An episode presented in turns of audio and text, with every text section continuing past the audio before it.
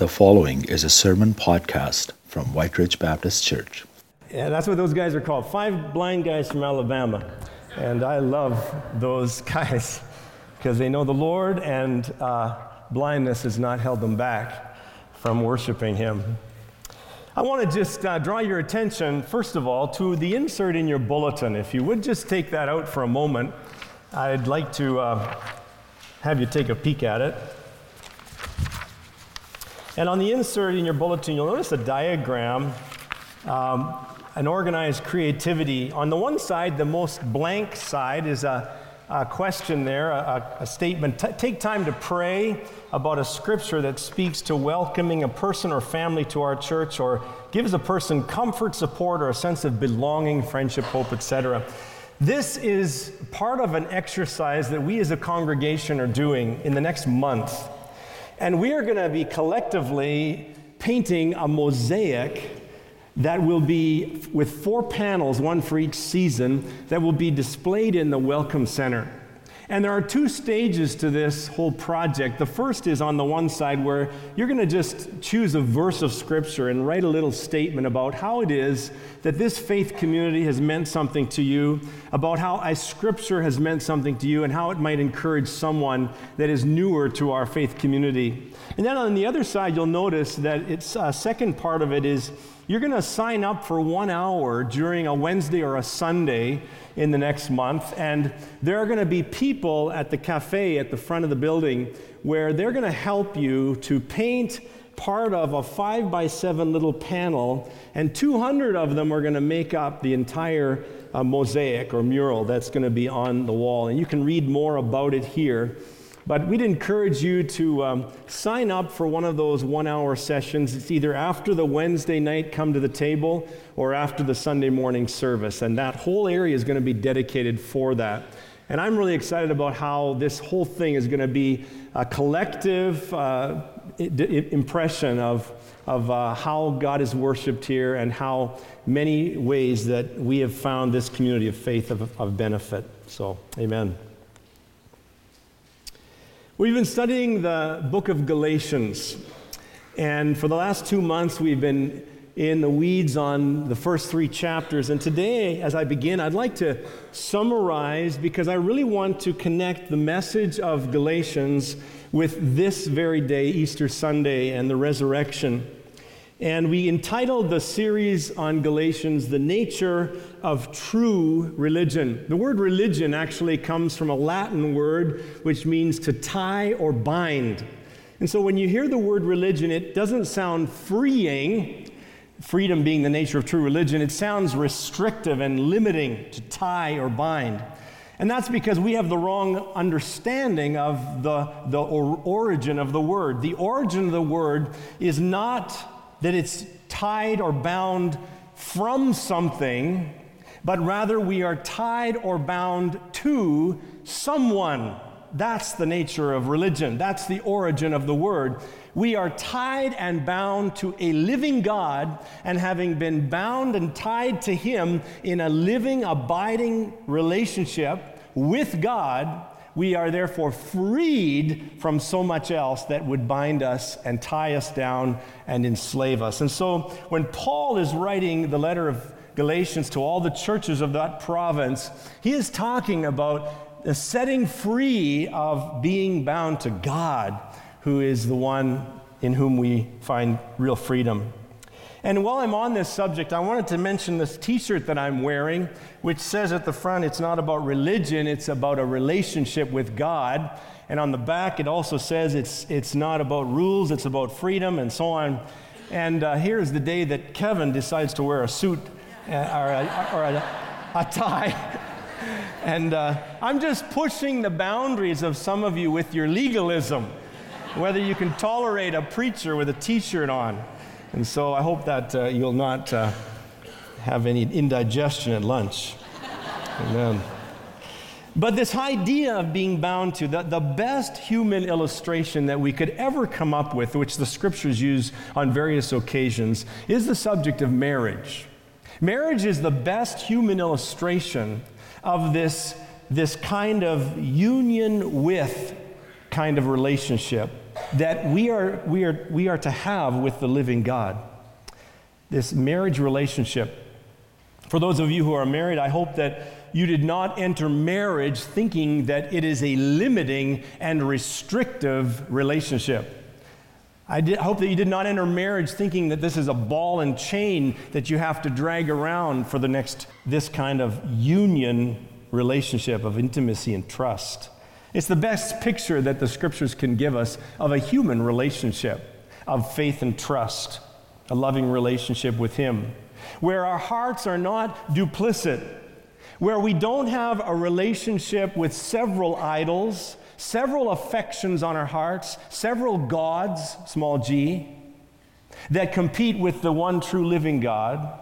But rather, there is, there is singleness of heart, one God on the throne and there is freedom in that. There is incredible joy in that.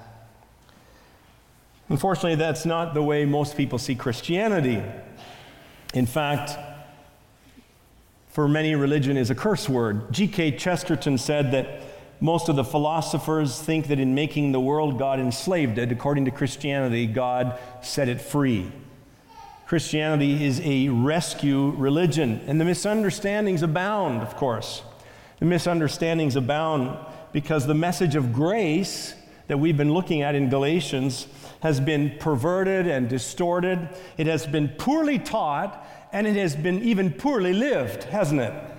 And that's caused a lot of problems. And so by the time we arrive into adulthood, where we are, and we have come with all the religious baggage into this place where our mindset and our heart set is a certain way. By the time we get into adulthood, we have what we've been calling several RTDs, religiously transmitted diseases.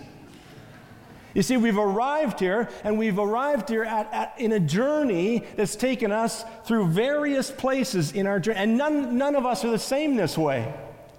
So we've got a little bit of New Age, and we've got a little bit of legalism, and we've got a little bit of self help, and we've got a little bit of, of this and a little bit of that. And we've arrived, and, and the particular strain of RTD that you might have requires a particular vaccine that will be needed for you. But the grace of Jesus Christ, the message that is found in Scripture, is able to deliver us and bring you freedom from whatever has bound you in the past. And so it's not about religion, it really isn't. It's about relationship with God. And uh, this morning, as we think about this, I'd like to talk a bit about legalism. And we talked uh, in the scriptures and Galatians about legalism we define that legalism is someone who keeps, a legalist is someone who keeps a legal list. And uh, legalism is that, that approach to life that replaces the grace of God with something that you can do in performance or in external behavior. And what Paul is writing the Galatian churches are about was deeply disturbing because there was a whole bunch of Gentile peoples, non Jewish peoples, that were coming to see and know Jesus. But then, after they came out of the enslavement of sin, they were being enslaved all over again with religious baggage, with rules of do's and don'ts. And in our series on Galatians, we identified legalism in four ways. We said that legalism is in a focus on external conformity instead of internal heart transformation. Because it really is about the heart, isn't it? If we go to the next slide, it's about internal heart and how many times Jesus confronted the Pharisees on this matter. It's, a, it's not about, legalism focuses on our performance of trying to be the best we can be instead of what Christ has done, which is more than good enough to set us free if we will trust in his sacrifice for our sins. Legalism focuses on keeping a bunch of rules. It's a code, and, and different codes we bring into this, but it's a code instead of focusing on a relationship with God. And then, fourthly, we said that legalism, in whatever form it takes, is about bondage to a standard instead of freedom found in the grace of God, being accepted through what Christ has done, and being able to breathe and know that He does not condemn me anymore. I am free in Christ. The opposite of legalism is not license to sin, it is rather an acknowledgement that I'm broken, that sin has broken my life in every level, that God sees me in my brokenness, and that He has sent Jesus Christ to bring healing to my wounds, to my brokenness. He has come to restore me through His Son, and how He does that is different than what every other world religion teaches how it's to be done. How He does it is an absolute and free gift of grace unmerited favor. Nothing that I could do, have done, or will do could ever add to that. Jesus Christ has fully done what I could never do by satisfying the just demands of all the stuff that God would require of me in order me, for me to fellowship with Him.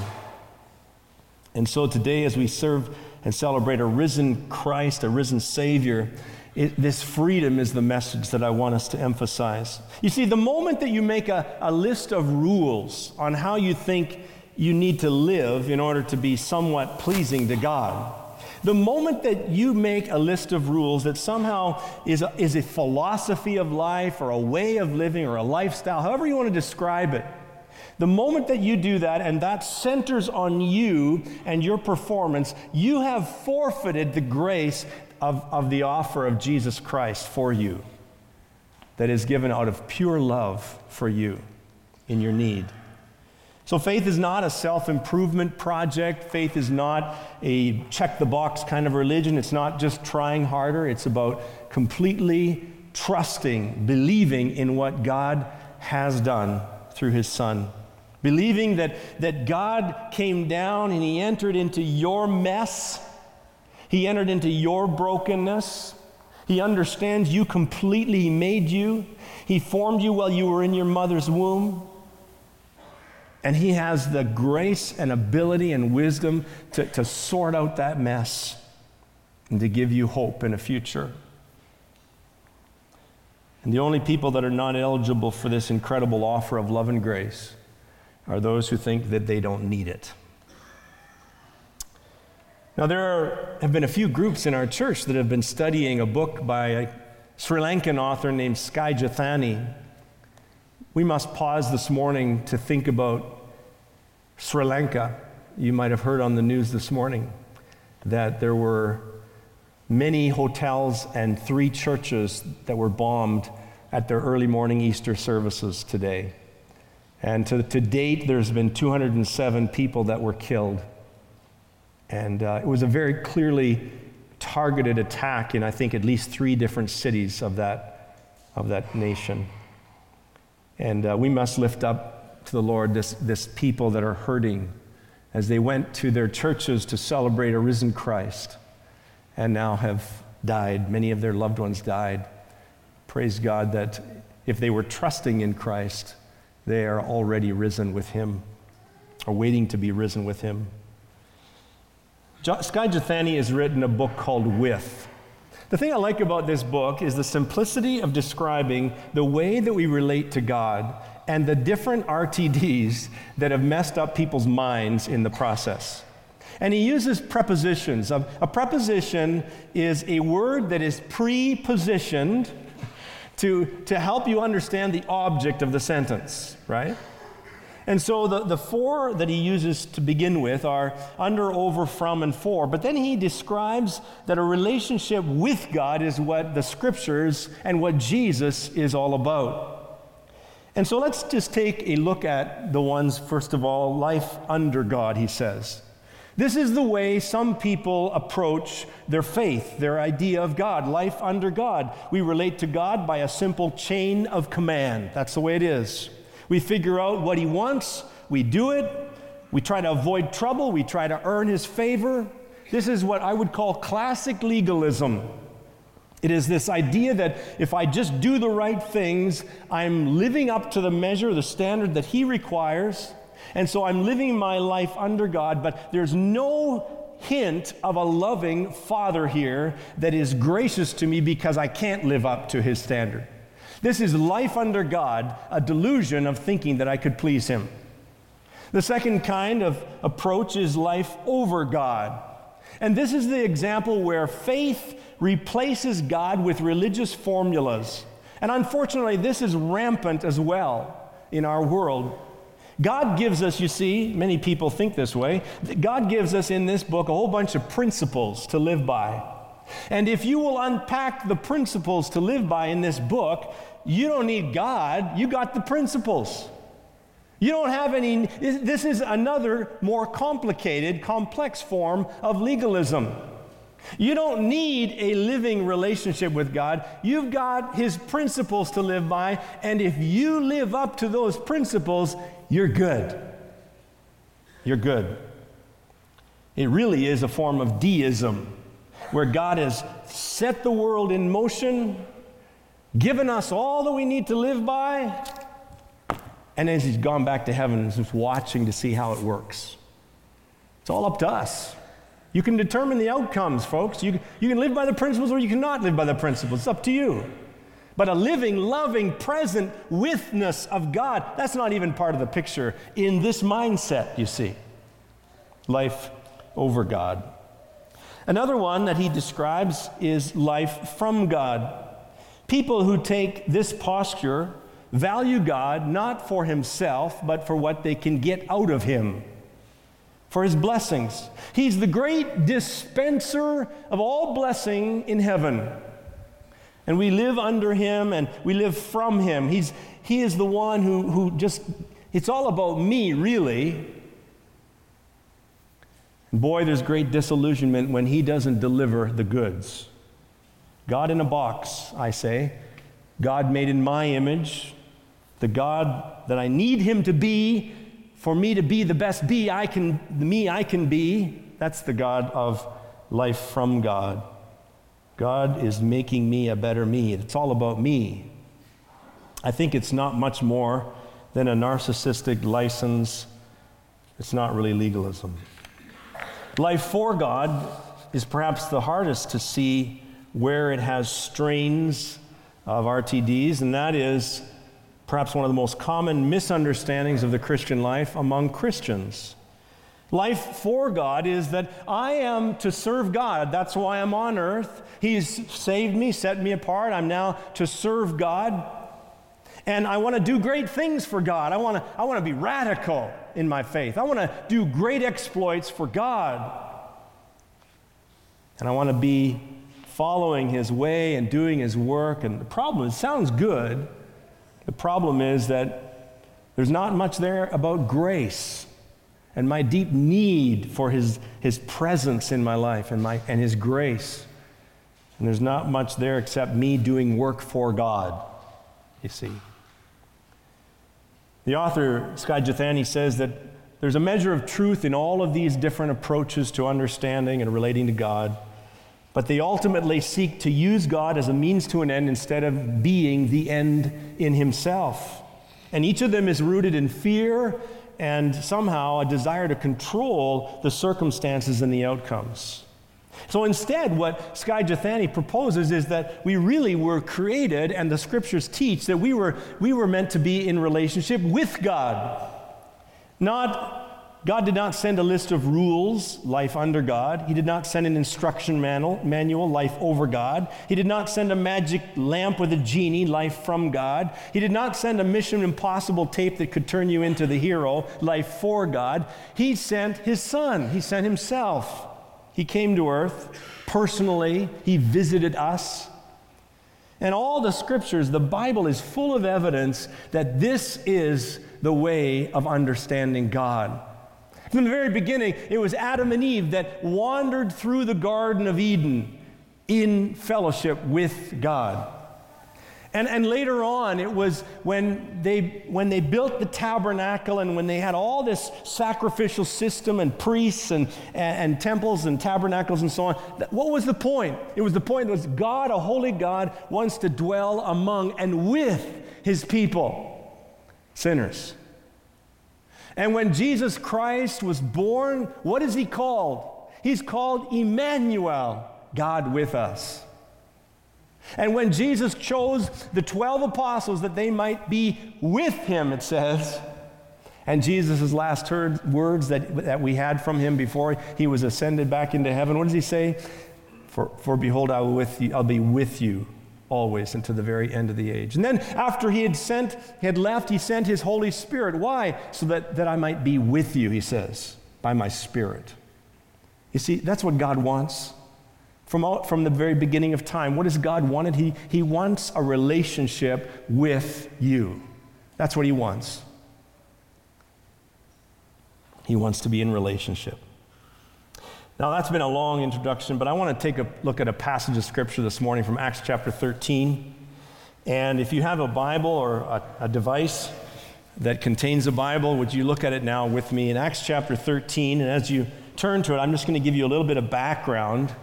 In Acts chapter 13, we read of the first missionary journey that the Apostle Paul went on. He leaves, he and Barnabas leave a place called Antioch in Syria which was a very multicultural city and church. And he travels, and after a, a while, he arrives at another city called Antioch in Pisidia, modern day Turkey. And there is a very Jewish community. And as was Paul's custom on the Sabbath day, he goes to the synagogue and he waits there, and the synagogue rulers in that place notice him and they say, they send a message to him and say, if there's anything that you want to say of encouragement to us, speak, for now is your opportunity. So Paul gets up, never wastes an opportunity, and he goes through an Old Testament survey. I think the lentil stew might have been overcooked that day. And in that survey, he talks a bit about the slavery that the Israelites faced in Egypt and how they were delivered by Moses and how they wandered in the wilderness for 40 years and how God led them into the promised land and how God helped them overcome their enemies and how God brought the prophet Samuel and the first king, Saul. And then he arrives at David, the second king. And that's where he kind of stays for the rest of the sermon. And in verse 22 of Acts 13, God says, I have found David, son of Jesse, a man after my own heart, who will do my will. And of this man's offspring, God has brought to Israel a Savior, Jesus, as he promised. So, so as, as soon as he gets to David, he cuts the Old Testament survey, he skips over to Jesus, the son of David, and he begins to preach the gospel of Jesus to this group in the synagogue in this place called Antioch. Would you, would you just take your Bibles now in Acts chapter 13, and we're going to look at verse 36 to 43. Would you stand with me if you have the opportunity to stand, are able to? Acts chapter 13, and let's begin in verse 36. For David, after he had served the purpose of God in his own generation, fell asleep and was laid with his fathers and saw corruption. But he whom God raised up did not see corruption.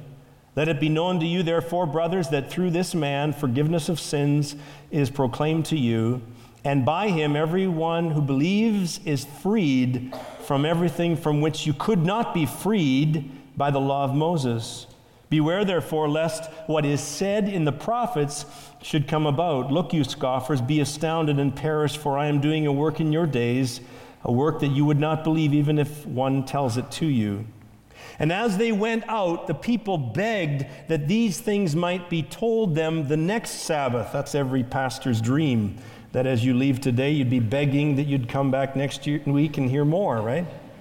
In verse 43, and after the meeting of the synagogue broke up, many Jews and devout converts to Judaism followed Paul and Barnabas, who, as they spoke with them, urged them to continue in the grace of God. May God bless His word. You may be seated. Thank you.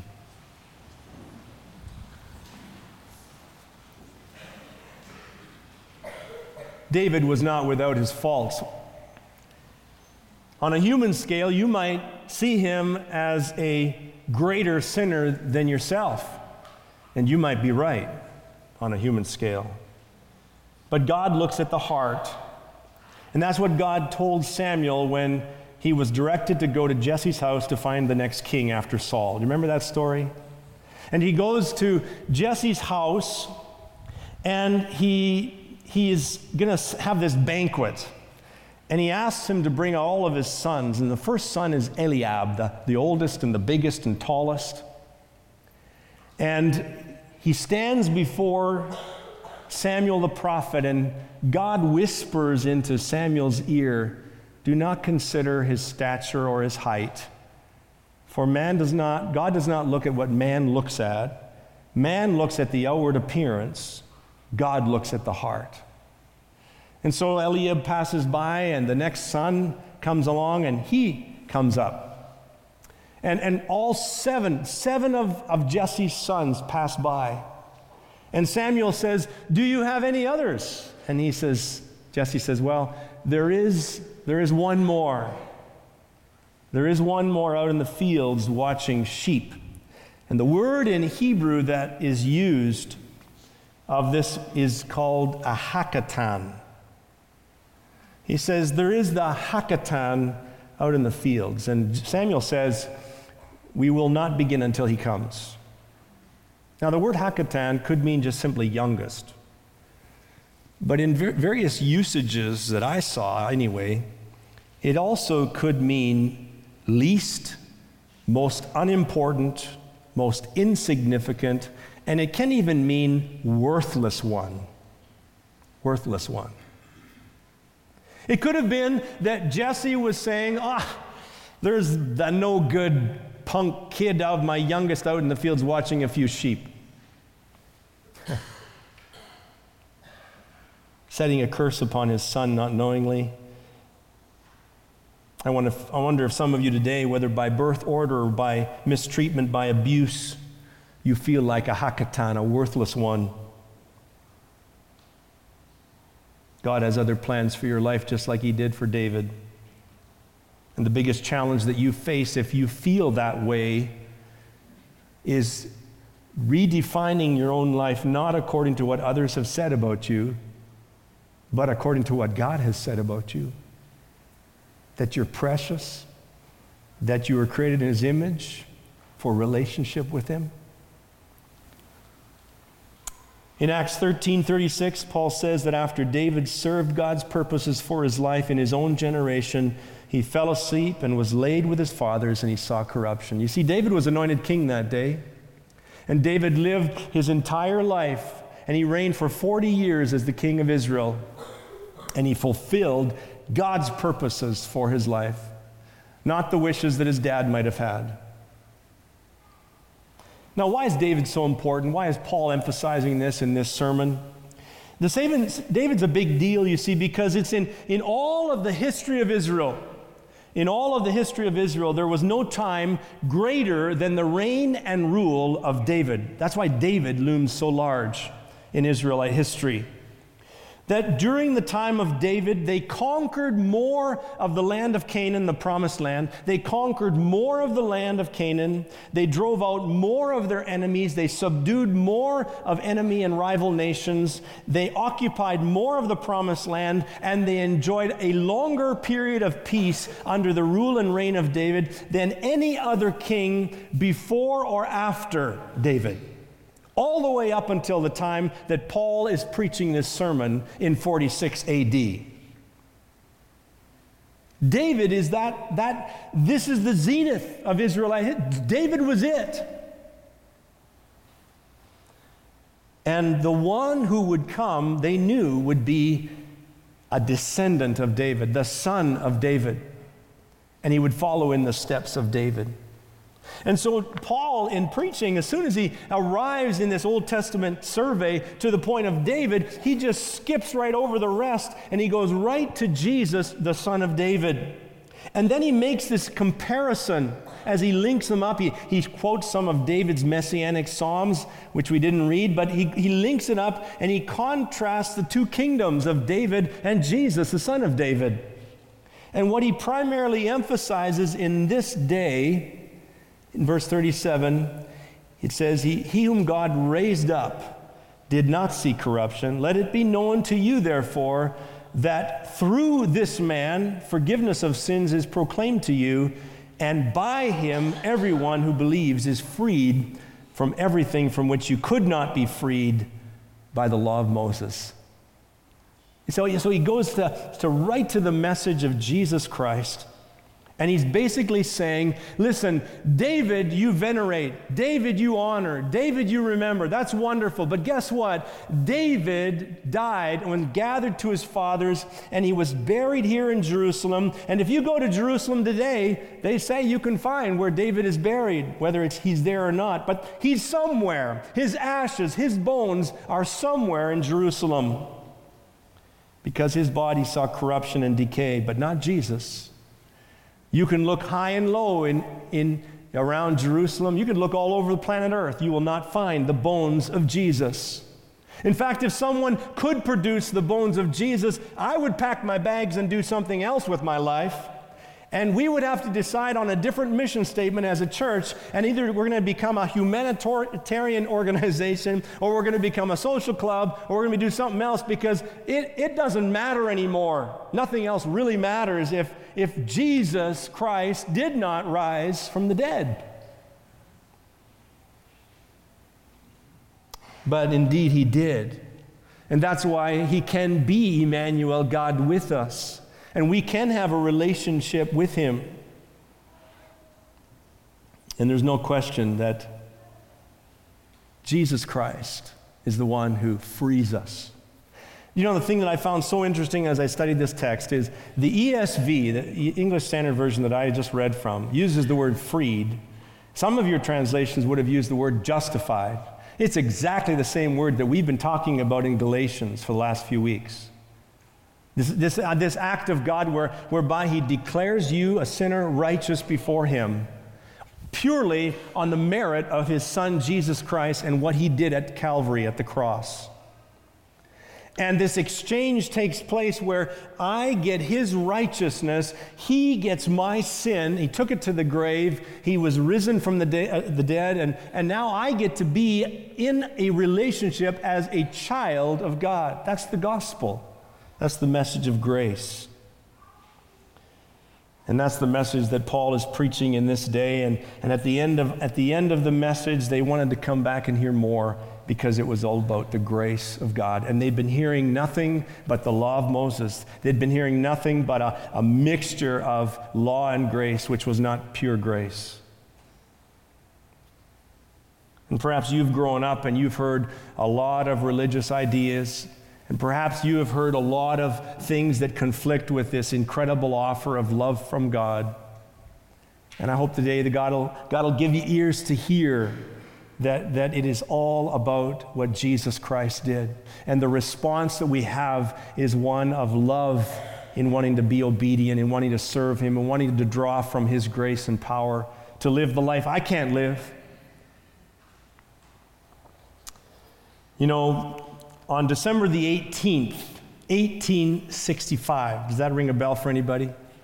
December the 18th, 1865, Abraham Lincoln signed the 13th Amendment of the Constitution of the United States of America, which stated that from that day forward, from that day forward, every slave, man and woman, under the dominion of the United States of America was free.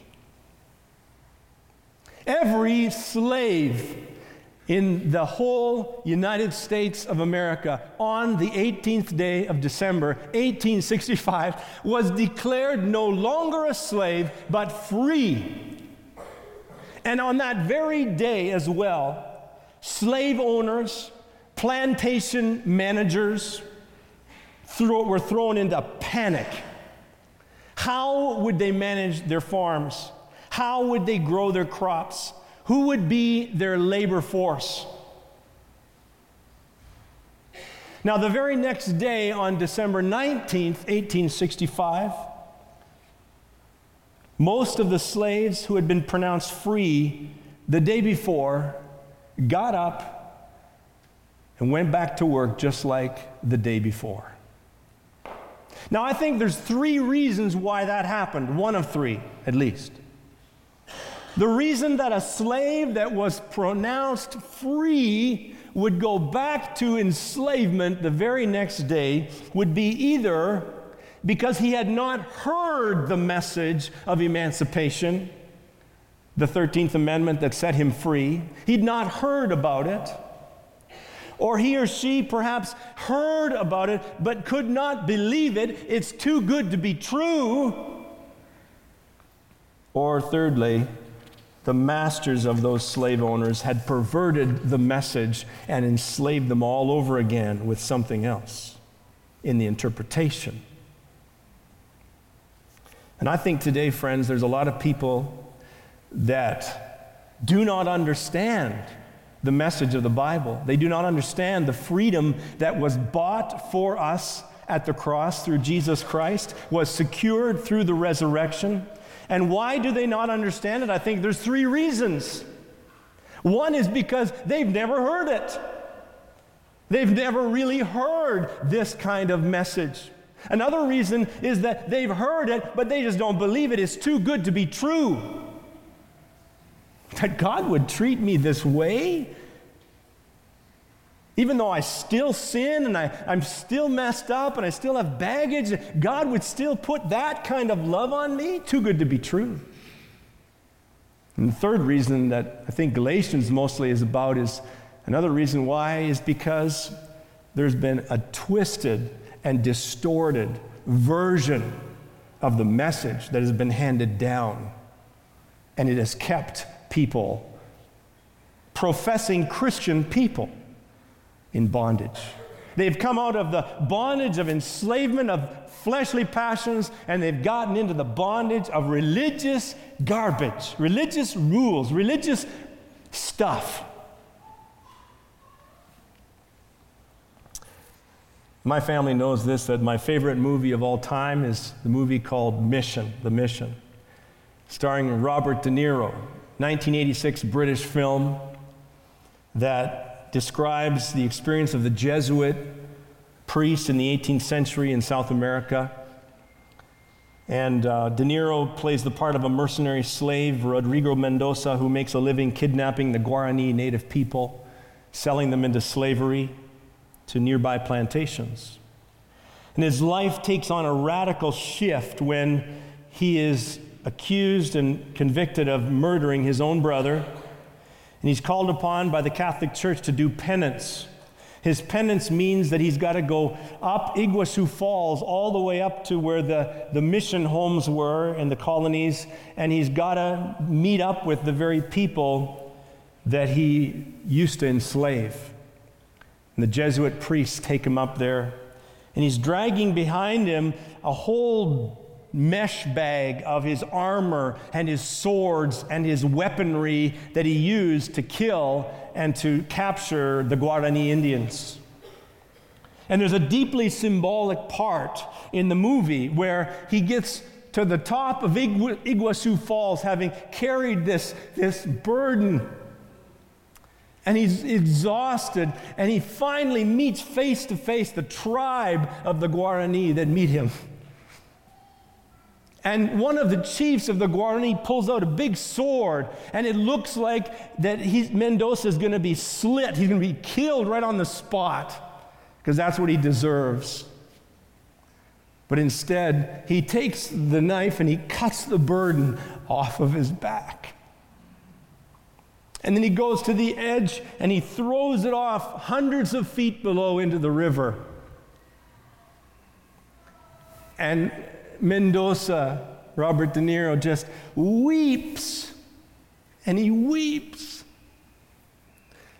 with such an act of mercy and grace and forgiveness. And the Guarani think it's so funny that he's weeping and they start laughing, and then he starts laughing. And the rest of the movie is all about him doing everything he can to protect these very people from the Portuguese colonists that come and wipe them out.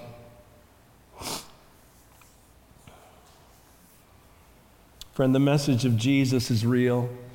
The message of a living Savior is real. He's come to, to, to not add more burdens to your life, He didn't come to make it harder. He says, My yoke is easy and my burden is light. Come, you'll find rest for your souls. He's come to set you free. Because if the Son sets you free, you'll be free indeed. And as the worship team comes and as we get ready to conclude our service this morning, I just want you to think about how it is that you need to be set free. How it is that Jesus came down into your mess. And because he came down into your mess, he is, mess, he, he is God with you. He is God with you. Do not think that you are alone in whatever you are facing.